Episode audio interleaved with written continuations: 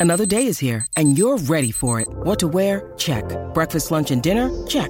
Planning for what's next and how to save for it? That's where Bank of America can help. For your financial to dos, Bank of America has experts ready to help get you closer to your goals. Get started at one of our local financial centers or 24-7 in our mobile banking app. Find a location near you at bankofamerica.com slash talk to us. What would you like the power to do? Mobile banking requires downloading the app and is only available for select devices. Message and data rates may apply. Bank of America and a member FDIC. Conosci te stesso. Mm, difficile. Diventa ciò che sei. Ancora peggio. Trova il tuo posto nel mondo. Eh beh, è un casino.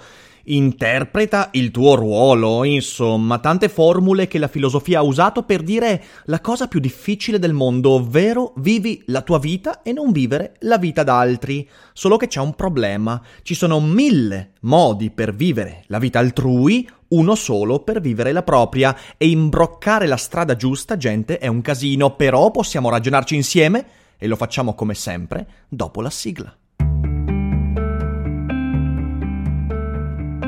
Daily Cogito, il podcast di Rick Dufer ogni mattina alle 7.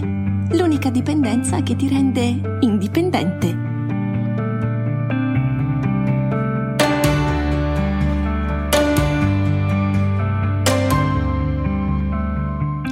Ciao a tutti e ben trovati anche quest'oggi qui su Daily Cogito. Io sono sempre Eric Dufer e sì, sì, capire quale sia la tua strada è un processo doloroso, difficile e soprattutto mai mai, mai definitivo.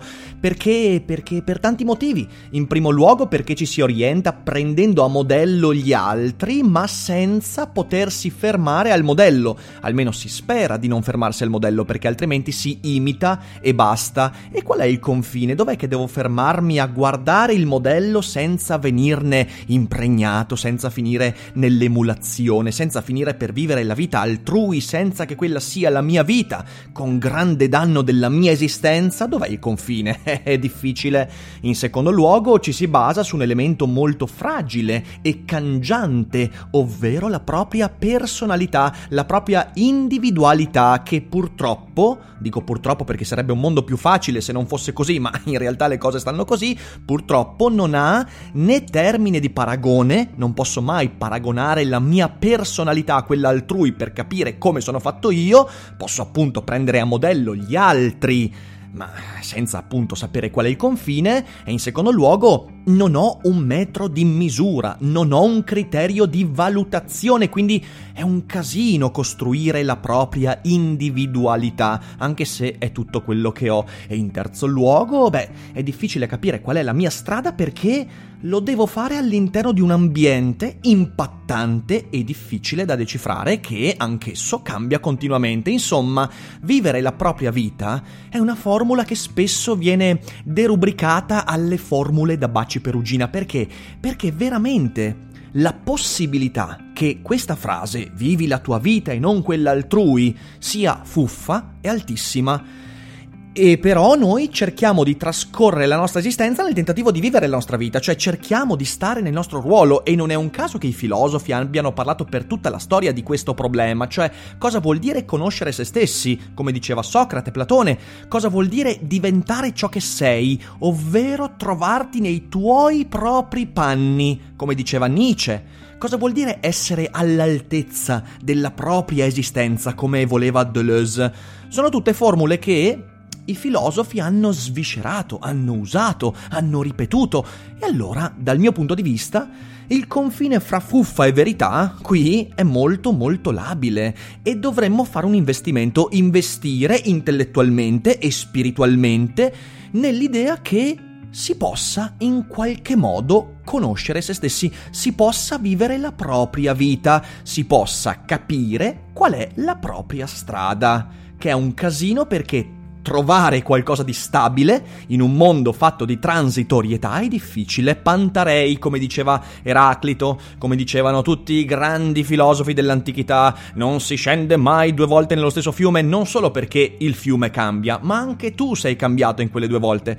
Quindi siamo in un mondo di transitorietà e da sempre la filosofia cerca di ragionare su dove aggrapparsi a qualcosa di stabile per capire cosa diavolo significa condurre la propria vita e non quella degli altri. E purtroppo gran parte dell'infelicità, e questo di nuovo i filosofi lo insegnano da Seneca a Spinoza, da Nietzsche ad Heidegger, gran parte dell'infelicità corrisponde proprio al vivere qualcosa che non è proprio. E può essere il lavoro, può essere la relazione, può essere eh, la relazione anche con se stessi, può essere la passione che viene contraddetta, possono essere tante cose, l'emotività che mi viene introiettata e non è invece qualcosa che è una mia espressione, insomma, è difficile, è difficile. E vorrei quest'oggi dare qualche consiglio, anche se è molto difficile dare consigli in questo senso, però vorrei ragionare insieme a voi su quali sono alcuni comportamenti pratici, utili, intellettualmente e anche comportamentalmente. Esiste questa parola? Sì, credo di sì, comunque se non esiste l'ho appena coniata.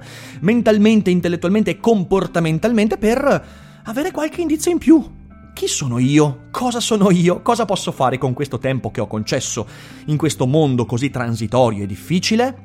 Prima di lanciarmi in questa disquisizione però vorrei ricordarvi che eh, la programmazione per la settimana su Twitch, ovviamente qui Daily Cogito esce ogni mattina alle 7 e questa settimana abbiamo tanti ospiti, quindi ci aspetta una settimana veramente veramente bella. Dopodiché c'è anche Twitch dove il lunedì, il mercoledì e il venerdì io e Arianna siamo in diretta e questa settimana ci sono tanti appuntamenti interessanti in particolare particolare vi ricordo che eh, beh, stasera alle 18 parleremo del terzo mondo dell'intelletto, eh, serata divertente, rubrica spassosa e anche angosciosa, quindi non mancate.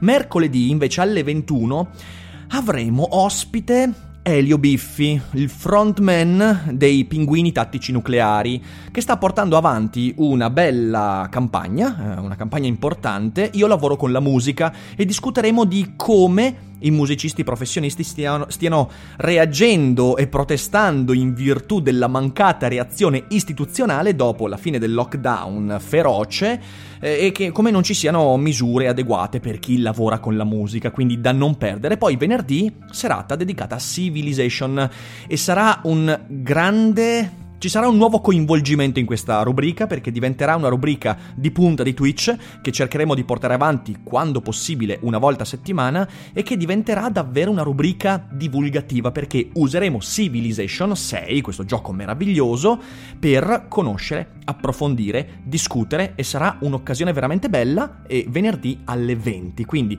tutto il calendario di Twitch lo trovate sotto in descrizione, non mancate perché insomma ne varrà la pena, ma torniamo a bomba al nostro argomento momento.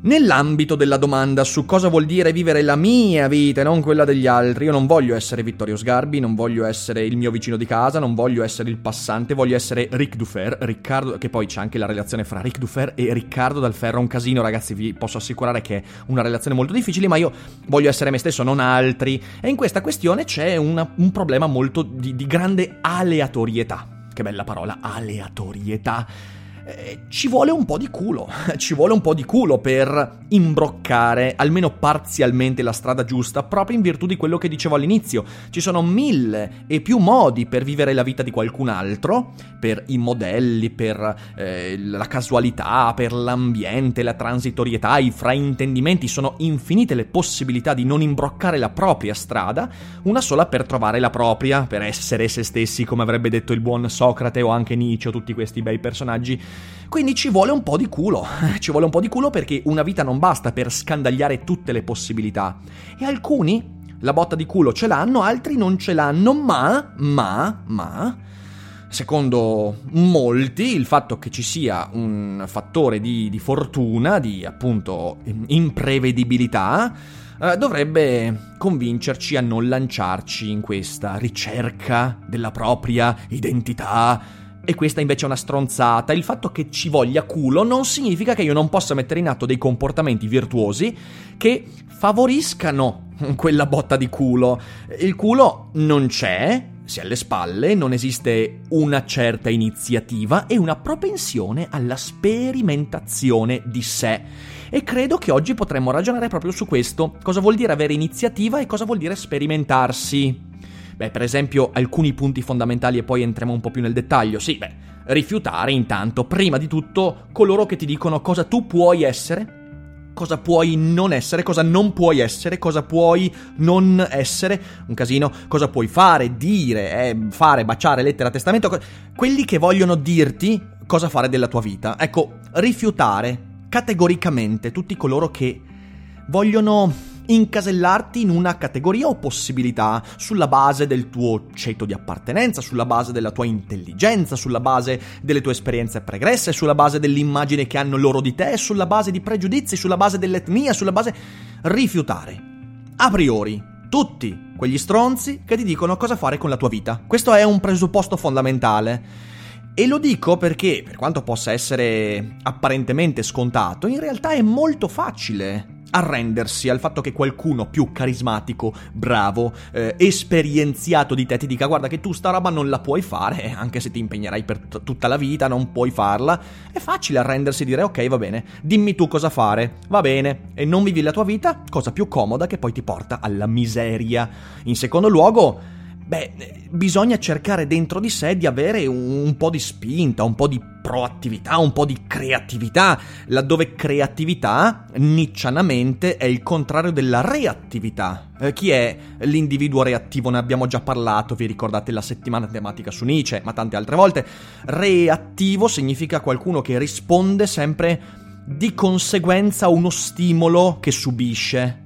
La creatività invece è io faccio qualcosa non perché sto subendo uno stimolo, ma perché voglio sperimentare, sperimentare il più possibile liberamente, quindi riuscire a fare qualcosa che esula da delle connotazioni causali molto forti è una bella cosa da fare. Questo significa essere proattivi, sperimentarsi, non aspettare la necessità, ma ma giocarsi le proprie opzioni. Questa è la creatività, cioè agire nei propri confronti quando ancora ho molte opzioni a riguardo, senza aspettare che la necessità chiuda ogni mia opzione e mi imponga di prendere quella strada. E lì allora è solo questione di culo. Se invece agisco con creatività e non con reattività, quando ho molte opzioni posso sperimentarmi e quindi il culo, il fattore culo, è un po' minore.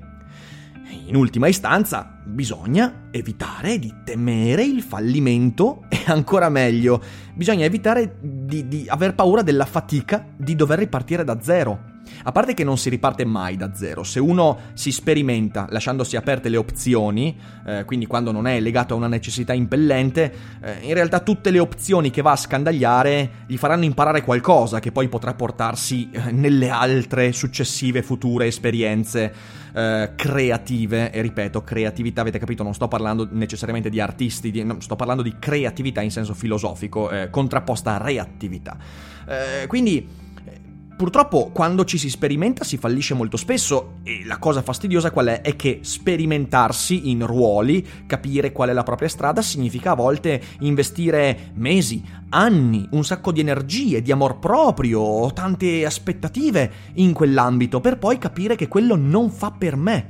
Quella paura, la paura di rompersi la faccia e accorgersi che quella strada che magari era suadente, mi affascinava, non fa per me, è uno dei punti fondamentali dell'imparare dai propri errori. Se uno ha paura di quello, eh, purtroppo, purtroppo, purtroppo le cose non andranno molto bene. Insomma, in un oceano di aleatorietà, di volatilità, di culo, ci sono alcune cose che si possono fare per indirizzare attivamente la propria esistenza. Attenzione però, prima di entrare nel dettaglio, e darò tre consigli almeno di quelli che ho messo in atto io e che metto in atto ogni giorno, Primo, non esisterà mai la garanzia di successo. Di nuovo, non si può aver paura di questo. Se uno ha paura del fatto che pur tentando, tentando, rompendosi la testa, non riuscirà a trovare proprio il suo ruolo nel mondo, eh, si arrenderà e farà, giocherà, interpreterà il ruolo di qualcun altro e sarà sicuramente molto difficile. Eh, quindi non c'è mai nessuna garanzia. Posso provare, però poi posso essere un, un, uno che ha vari colpi di sfiga e magari soltanto avvicinarmi a quella strada o magari anche non avvicinarmi mai, perché ripeto, eh, le strade sono tantissime. In secondo luogo non esiste alcuna garanzia di aver trovato definitivamente quella cosa lì. Poi vi faccio un esempio mio, ok? Io in passato mi ero convinto di aver trovato il mio ruolo e poi ho dovuto rivedere da capo tutto, perciò immagino sempre che in futuro il Pantarei mi porterà a rendermi conto che il ruolo che oggi ho e che ieri mi sembrava così definitivo, magari devo rivederlo eh, da cima a fondo. Ok, questi sono due presupposti fondamentali, eh, che capite bene sono anche molto comunicanti fra di loro, ma eh, parliamo di tre tre atteggiamenti mentali che si possono utilizzare per chiedersi, ma, ma, io, ma io sono nel mio ruolo, io sto interpretando la mia parte oppure sono nelle vesti di qualcun altro che non conosco e che quindi mai mi permetterà di conoscermi, che è un dramma, che è una tragedia devastante e che ci porta molto spesso a diventare persone brutte, eh, tipo di quelle che leggono tv, sorrisi e canzoni. No, sto scherzando, no, da, da, piccolo a casa avevo sempre tv, sorrisi e canzoni, quindi ciao a tutti i lettori di tv, sorrisi e canzoni. Oggi è meglio non farlo, ma insomma, per chi ha la passione, io non giudico. Detto questo, detto questo eh, vorrei anche aggiungere un'ulteriore cosa. Eh, il podcast io l'ho pensato perché una delle domande che ricevo maggiormente sui social, su Instagram, da parte di persone giovani, ma anche non così giovani, è proprio questa. Come faccio a sapere quando ho trovato la mia passione, la mia strada, quando sto interpretando la mia vita? Ok?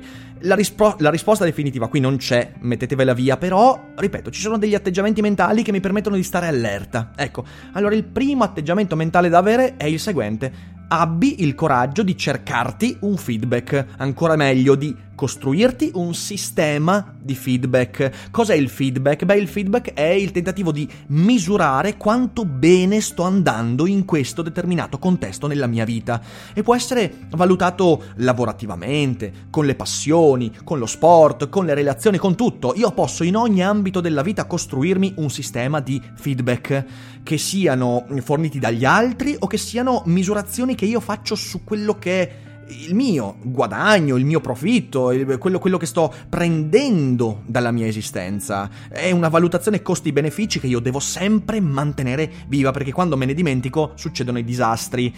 Ecco, qui una cosa veramente importante se puoi chiederti periodicamente, va bene quello che sto facendo, fa per me il mio lavoro, le persone di cui mi sono circondato vanno bene per me, mi conoscono, sono interessate a me, la passione cui, verso cui sto investendo così tante energie eh, è qualcosa che mi dà felicità, fa per me, se io posso permettermi il lusso di pormi costantemente periodicamente questa domanda? Beh, questo è un buon indizio. Perché dico così? Beh, perché se non ti fai quella domanda da molto tempo, potrebbe significare che non vuoi sentire l'eventuale risposta. E questo è disastroso, perché la testa, la nostra testa, il nostro cervello, è un continuo produttore di feedback, di misurazioni, di collante fra immaginazione e realtà. Io ho un'immagine di me che produco e che deve corrispondere poi a quella che l'esperienza mi impone nella realtà. Ok? Quindi il nostro cervello è un produttore di questo tipo di feedback. Se io non mi pongo domande su quello che sto facendo, su come sto conducendo la mia vita, beh, allora c'è un problema, perché è altamente probabile che io non mi stia ponendo quelle domande per paura della risposta, perché non voglio che la risposta sia no, quello che stai facendo non è fatto per te e devi muovere il culo per cambiare tutto. No, non voglio sentirla quella cosa, quindi non mi pongo la domanda. E qui faccio l'esempio personale che dicevo prima. Quando facevo un lavoro diverso da quello che sto facendo adesso, quando lavoravo nel campo finanziario, assicurativo, anni e anni fa, un lavoro che aveva invaso la mia esistenza, un ruolo che avevo completamente interpretato e che mi ero convinto fosse il mio ruolo definitivo nel mondo, al punto che mi ero circondato di un sacco di cose cose che erano legate a quel lavoro, che ormai avevo quasi sposato, ok? Ehm, quando facevo quel lavoro lì, e che pensavo fosse definitivo e poi per fortuna no, io non mi ponevo mai, mai quella domanda. O meglio, non me la ponevo seriamente. Io ricordo i momenti di disillusione, i momenti di arrendevolezza, i momenti di depressione, ed erano proprio i momenti in cui mi fermavo lì per un momento e in una pausa fra un cliente e l'altro mi dicevo ma che cazzo sto facendo? Che cazzo sto... No, non devo pensarci, no, non devo pensarci. Pensiamo ad altro, prendo l'agenda, prendo il computer, faccio qualcosa, riempio il mio tempo per non pormi quella domanda.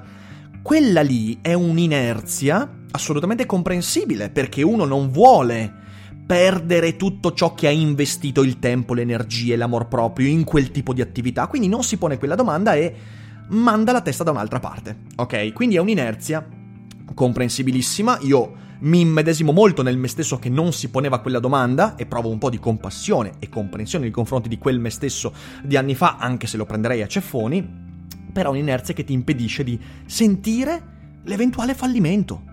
Ti impedisce di accorgerti del fatto che quella roba lì non sei tu e che per quanto tu abbia speso anni, mm, un sacco di bestemmie, eh, tantissime capacità, competenze in quell'ambito, è meglio che lasci stare è meglio che lasci stare. È come quando uno si mette a suonare la chitarra per anni e anni e anni, non ce la fa, non ha il talento, non riesce, la, la, la coordinazione mano-occhio-dita è terribile però dopo sei anni di prove, prove, ancora se sta semplicemente suonando knock, knock, knock on heaven's door, comunque continua perché non vuole accorgersi che la chitarra non fa per lui perché ci ha investito soldi, ha fatto lezioni di chitarra. È la stessa cosa. Non mi pongo quella domanda perché non voglio accorgermi che ho perso tempo, che ho perso soldi, che ho perso energia.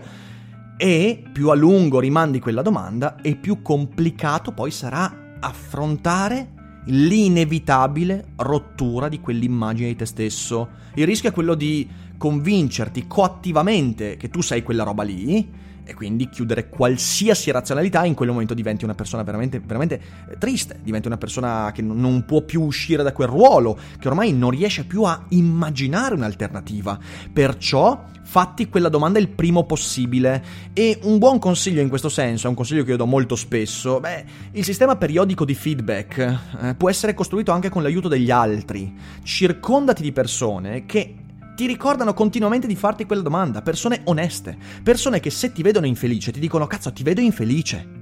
Perché non ha senso di circondarsi di persone che ti vedono infelice e dicono spritz? che dici? No, è una merda, è una vita di merda quella lì, quindi trova persone che abbiano il coraggio, l'onestà di vederti infelice e dirti vecchio, guarda che secondo me devi cambiare qualcosa. Secondo aspetto fondamentale, sei rimpiazzabile in ciò che fai? Il tuo coefficiente di sostituibilità in quello che fai, in quello che sei, in quello che rappresenti agli occhi degli altri è un parametro fondamentale per capire se stai vivendo la tua vita oppure la vita di qualcun altro. Pensa al lavoro, ok? Il lavoro, ovviamente i lavori sono molto diversi, ci sono lavori eh, che mh, mm, sono basati sulla sostituibilità e valori in, in, cui invece sei più chiamato a trovare il tuo eh, ambiente, il tuo contesto, quindi um, trovare la tua insostituibilità. C'è una gerarchia di rimpiazzabilità legata all'orma che puoi lasciare in quel lavoro, alla traccia che tu puoi lasciare. Facciamo un esempio, se sei impiegato all'Agenzia delle Entrate, è molto difficile che tu possa lasciare una traccia personale in quel tipo di mestiere, perché quello che fai tu, il discorso che porti tu, la personalità che rappresenti all'interno di quel contesto, può essere tranquillamente rimpiazzata, vieni sostituito, vai di qua, vai di là e quindi diciamo così è difficile trovarsi a dire ok questo è il lavoro della mia vita. Mentre se sei un insegnante di liceo, eh beh, la traccia la lasci e come, o almeno dovresti lasciarla, perché hai una relazione molto personale con delle, de, degli individui in fase di formazione e quindi tu dovresti porti il problema, ma io come insegnante sono sostituibile, cioè se domani la scuola decidesse di mandarmi via, ai miei alunni mancherei? I miei alunni ricorderebbero alcune cose magari positive di quello che sono e ho fatto e ho detto e ho insegnato? Ecco, questa è una domanda importante da porsi. Perché a meno che tu, appunto, non sia in un lavoro che è strutturalmente fatto sulla rimpiazzabilità, voglio dire, io ho grande stima eh, dei netturbini che mh, mm, eh, due volte a settimana mi aiutano a smaltire i rifiuti di casa, però non li conosco, non li ho mai visti in faccia e credo che sia un lavoro che può essere tranquillamente fatto da diverse persone. E questo non è un insulto, è semplicemente che è un lavoro costruito sulla possibilità di essere sostituiti, rimpiazzabili e sono molti lavori costituiti eh, su questo concetto, mentre ci sono lavori in cui lavori attività e relazioni in cui la rimpiazzabilità non è un valore, è un disvalore. Perciò porsi la domanda Stai lasciando una traccia in quello che fai? È una domanda importante. Più sei rimpiazzabile in quello che fai, meno è probabile che quella sia la tua strada. E ovviamente, lo dico di nuovo, senza nessun tipo di puzza sotto il naso perché magari un giorno io fallirò nel mio lavoro e mi troverò a fare quel tipo di mestiere e quello potrebbe succedere. Voglio dire, eh, è difficile che uno trovi la sua vocazione, la vocazione della sua vita facendo il netturbino, ok? O facendo l'impiegato dell'Inps o dell'Agenzia delle Entrate. Invece se uno insegna a scuola è, è, è, più facile che sia la sua vocazione. Ecco allora in quell'ambito lì, quando fai un lavoro che è la tua vocazione, oppure hai un hobby, una passione, una relazione che è la tua vocazione, credo sia fondamentale porsi quella domanda. Sono rimpiazzabile? Sono sostituibile? Beh, se quello che fai è la tua vocazione e sei sostituibile, significa che stai sprecando l'occasione della vita.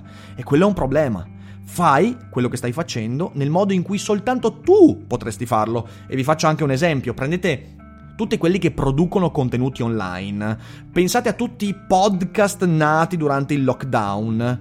Non è una cattiveria, ma il 95% di questa iperproduzione non lascia una traccia e in effetti sono quasi tutte imitazioni di altri. I podcast che si basano quasi esclusivamente su interviste ad altri sono la riproposizione eh, del podcast di Joe Rogan, del podcast di quello, di quell'altro, che è diventato un modello e sono dimenticabili, ma non perché le persone che lo fanno siano persone minori da un punto di vista intellettuale, fisico, fenomenico, no, semplicemente non si pongono quella domanda, ma io cos'è che faccio di non rimpiazzabile? Ecco, questa è una domanda che io con il mio podcast, i miei video, cerco sempre di pormi. Quello che io faccio, potrebbe farlo qualcun altro nel modo in cui io lo faccio? Oppure lascio una traccia, oppure c'è una voce, oppure c'è un pensiero, c'è un'orma che lascio. Ovviamente questa è una domanda che pongo a me stesso e pongo anche a voi, inevitabilmente. Quindi, insomma, magari se qualcuno vuole mandarmi un messaggio e dirmi Rick sei insostituibile, piccolo tip per tutti quelli che fanno contenuti online. Una buona cosa, sapete qual è? È ogni tanto fare una pausa e vedere se durante quella pausa la gente ti cerca. Se la gente durante la tua pausa non preavvisata non ti cerca, non è un buon segno. Se invece durante quella pausa vieni invaso da una serie di messaggi che dicono oh, ma, ma dov'è finita quella roba che sto aspettando? Eh, significa che forse da te aspettano qualcosa che è proprio la tua traccia. Un altro esempio? La scrittura, ok? Tutti quanti scrivono, ma pochi sono quelli che lasciano una traccia nella scrittura, pochi sono quelli che sono all'altezza di quello che scrivono. Se scrivi tra virgolette, citando molti messaggi che ricevo nei ritagli di tempo, è difficile che tu lasci una traccia in quello che scrivi. Allora il consiglio è, quando vuoi far leggere qualcosa a qualcuno, digli che sei insostituibile e non solo, che non solo quella è la tua voce e che non troverei quella voce da altre parti per questi motivi, ma che hai scritto quella cosa perché anche la scrittura per te è qualcosa di insostituibile. Lì c'è qualcosa di prezioso e ciò mi fa arrivare al terzo e ultimo punto, oggi podcast lunghissimo. Quello che fai ti fa davvero alzare al mattino? Cioè, è una motivazione che ti fa alzare al mattino dicendo affrontiamo questa giornata? È la differenza fra hobby e passione, che spesso non teniamo presente, perché la passione è una cosa diversa dal passatempo, cioè il passatempo mi serve per trascorrere il tempo, per appunto far passare le ore che altrimenti non passerebbero mai, che non è un bellissimo concetto, infatti la parola passatempo io la detesto. La passione invece è quella roba che non potresti mai tu sostituire. Allora, la domanda da farsi qui è faresti qualcos'altro? Cioè tu sostituiresti questa cosa con qualcos'altro e che mentre stai facendo quella cosa ti affascina di più? La tua passione è rimpiazzabile? È sostituibile? Cos'è che sei disposto o disposta a sacrificare per mantenerla e farla crescere? Questa è una domanda importante che non, non, necessariamente deve poi portarmi a dire ok io voglio fare della mia passione il mio lavoro, mm, quella cosa non è per tutti, ci mancherebbe, ma cos'è che potrei sacrificare all'altare di questa passione? E poi auguro a tutti di trasformare la propria passione in lavoro, è una bellissima cosa, però... Però la tua passione, e questa è la caratteristica fondamentale che dobbiamo sempre tenere bene a mente, la tua passione, che è poi la cosa che ti cementifica nella tua identità, perché la passione, che è quella cosa che ti fa svegliare al mattino, che ti dà energia, è la strada che ti permette di dire ok, questa cosa sono io, questa cosa che faccio, che dico, che vivo, è la mia identità, è l'appiglio eh, non dico stabile, però almeno riconoscibile e per quanto si trasforma viene mantenuto comunque in qualche modo fermo in un mondo che transita, cambia, si trasforma. La tua passione, questa è la sua caratteristica, eh, entra in un contesto, cioè hai inserito e riesci a inserire la passione in un contesto esistente oppure la tua passione ha creato il contesto. Ecco la differenza fra hobby e passione. L'hobby è quella cosa che sperimenti, ti piace e cerchi di far rientrare in un sistema di vita che però non senti possibile toccare, modificare se non in minima parte. Ok, non so, eh, mi appassiono al frisbee eh, devo studiare un po' per migliorare cosa vuol dire fare frisbee e quindi devo intanto trovare dei partner con cui giocare a frisbee e poi devo cercare di inserire quelle, boh, 40 minuti al giorno di allenamento, però all'interno di una quotidianità che non mi sento di toccare perché... Perché non vorrei investire così tanto sul frisbee in maniera da modificare radicalmente quello che già faccio, ovvero mettendo a rischio gli equilibri che già ho costituito. Ovvero il frisbee lo posso far entrare in un contesto già esistente, ma non sacrificherei quel contesto per il frisbee. Mentre se il frisbee è qualcosa, è una passione, non un hobby, non un passatempo, allora può creare un contesto, può modificare la mia vita, la percezione che ho degli altri e di me stesso, nell'uso del tempo che io impiego durante l'esistenza, per creare un nuovo contesto. Cioè, faccio l'esempio di nuovo mio, io quando ho cominciato a fare i podcast, eh, inizialmente, ovviamente un po' così, un po' all'inizio con cautela e però investendoci un bel po', eh, il podcast ha creato nella mia vita dei nuovi contesti modificando in modo molto pesante il mio modo di esprimermi, eh, il mio modo di programmare le attività, il mio modo di, di tantissime cose. Ha creato un contesto e oggi il podcast per me Daily Cogito è un, una passione che ha creato un contesto che non metterei in discussione, almeno attualmente, finché è qualcosa di altrettanto appassionante che però non riesco a immaginare non entrerà nella mia vita. Ok? Questo è la creazione di un contesto. Il, infatti la passione produce relazioni e crea occasioni e amplia le competenze. Se invece mentre porti avanti quell'attività, quel lavoro, quella relazione, via dicendo, e vuoi essere da un'altra parte, fare qualcos'altro, essere qualcun altro, fidati, quella cosa non fa per te. E allora non perdere tempo e poni in atto dei cambiamenti che ti portino dei benefici. Mamma mia, quanta roba, quanta roba, ma capite, il tema è molto forte, quindi mi, mi piaceva l'idea di trattarlo in modo abbastanza analitico e approfondito. Eh, l'ultimo consiglio che mi sento di dare è quello che bisogna saper leggere i contesti. Cioè, Intanto saper misurare il grado di libertà, perché io so che già qualcuno arriverà qui sotto e mi dirà: Eh, ma Rick, non tutti possono fare sta roba. Ma certo che non tutti possono fare sta roba, eh, grazie tante. Eh, se ho un figlio, due figli, 16 figli, se ho un mutuo, tre mutui, se ho debiti, se ho degli obblighi, ma certo, ok, che, che, che, mm, bisogna anche saper leggere il contesto e anche misurare il proprio grado di libertà.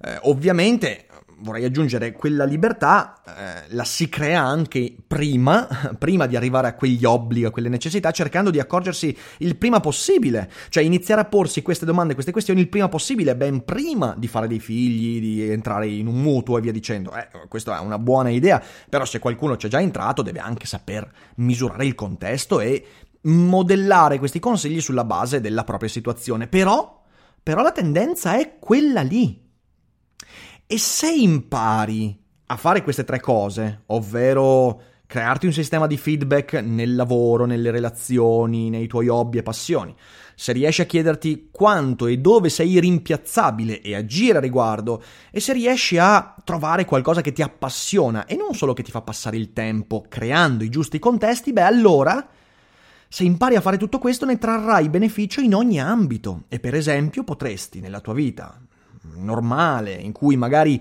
senti di star vivendo la vita di qualcun altro, perché poi questo capita, riuscire a ritagliarti alcuni comportamenti, alcune abitudini, alcune relazioni nelle quali veramente sei insostituibile. E in quei, in quei contesti di insostituibilità, di non rimpiazzabilità, forse potresti anche vedere un barlume di quello che sei veramente. E questo è, è un buon obiettivo.